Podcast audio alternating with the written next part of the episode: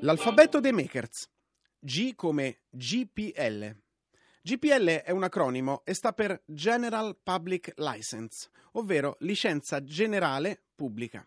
Significa licenza libera, licenza aperta, quindi open source, che è la parola forse più nota, quindi sorgente aperta. È nata 25 anni fa e regola il modo con cui si rilasciano le versioni dei nostri software, delle nostre invenzioni.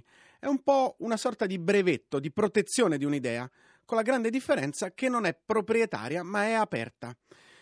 Ogni invenzione, ogni idea, ogni software, ogni hardware rilasciato in open source, quindi sotto licenza GPL, è tale e rimane tale anche dopo un miglioramento. Chiunque voglia avere accesso a queste idee lo può fare a patto che anche i derivati e quindi le evoluzioni migliorate possano e debbano essere rilasciate con la stessa identica licenza GPL appunto.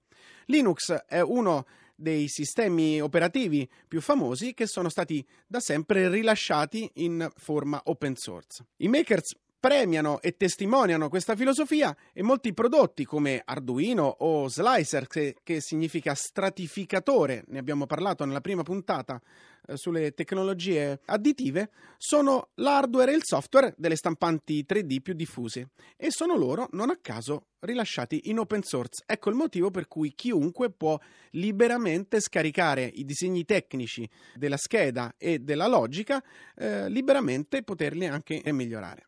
Open source riguarda quindi il software, riguarda quindi le applicazioni che girano nei nostri computer. L'open hardware riguarda i progetti, in qualche modo l'idea di poter rilasciare liberamente un progetto di una sedia, ad esempio, perché chiunque la possa scaricare, realizzare con le tecniche che preferisce, rilasciare magari anche un nuovo progetto che è l'evoluzione migliorata di quella che io in una prima battuta avevo pubblicato.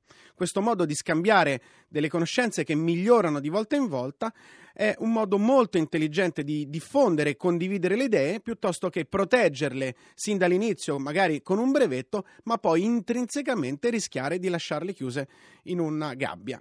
Sono Filippo Moroni e trovate tutte le lettere dell'alfabeto dei makers su radio3scienza.rai.it.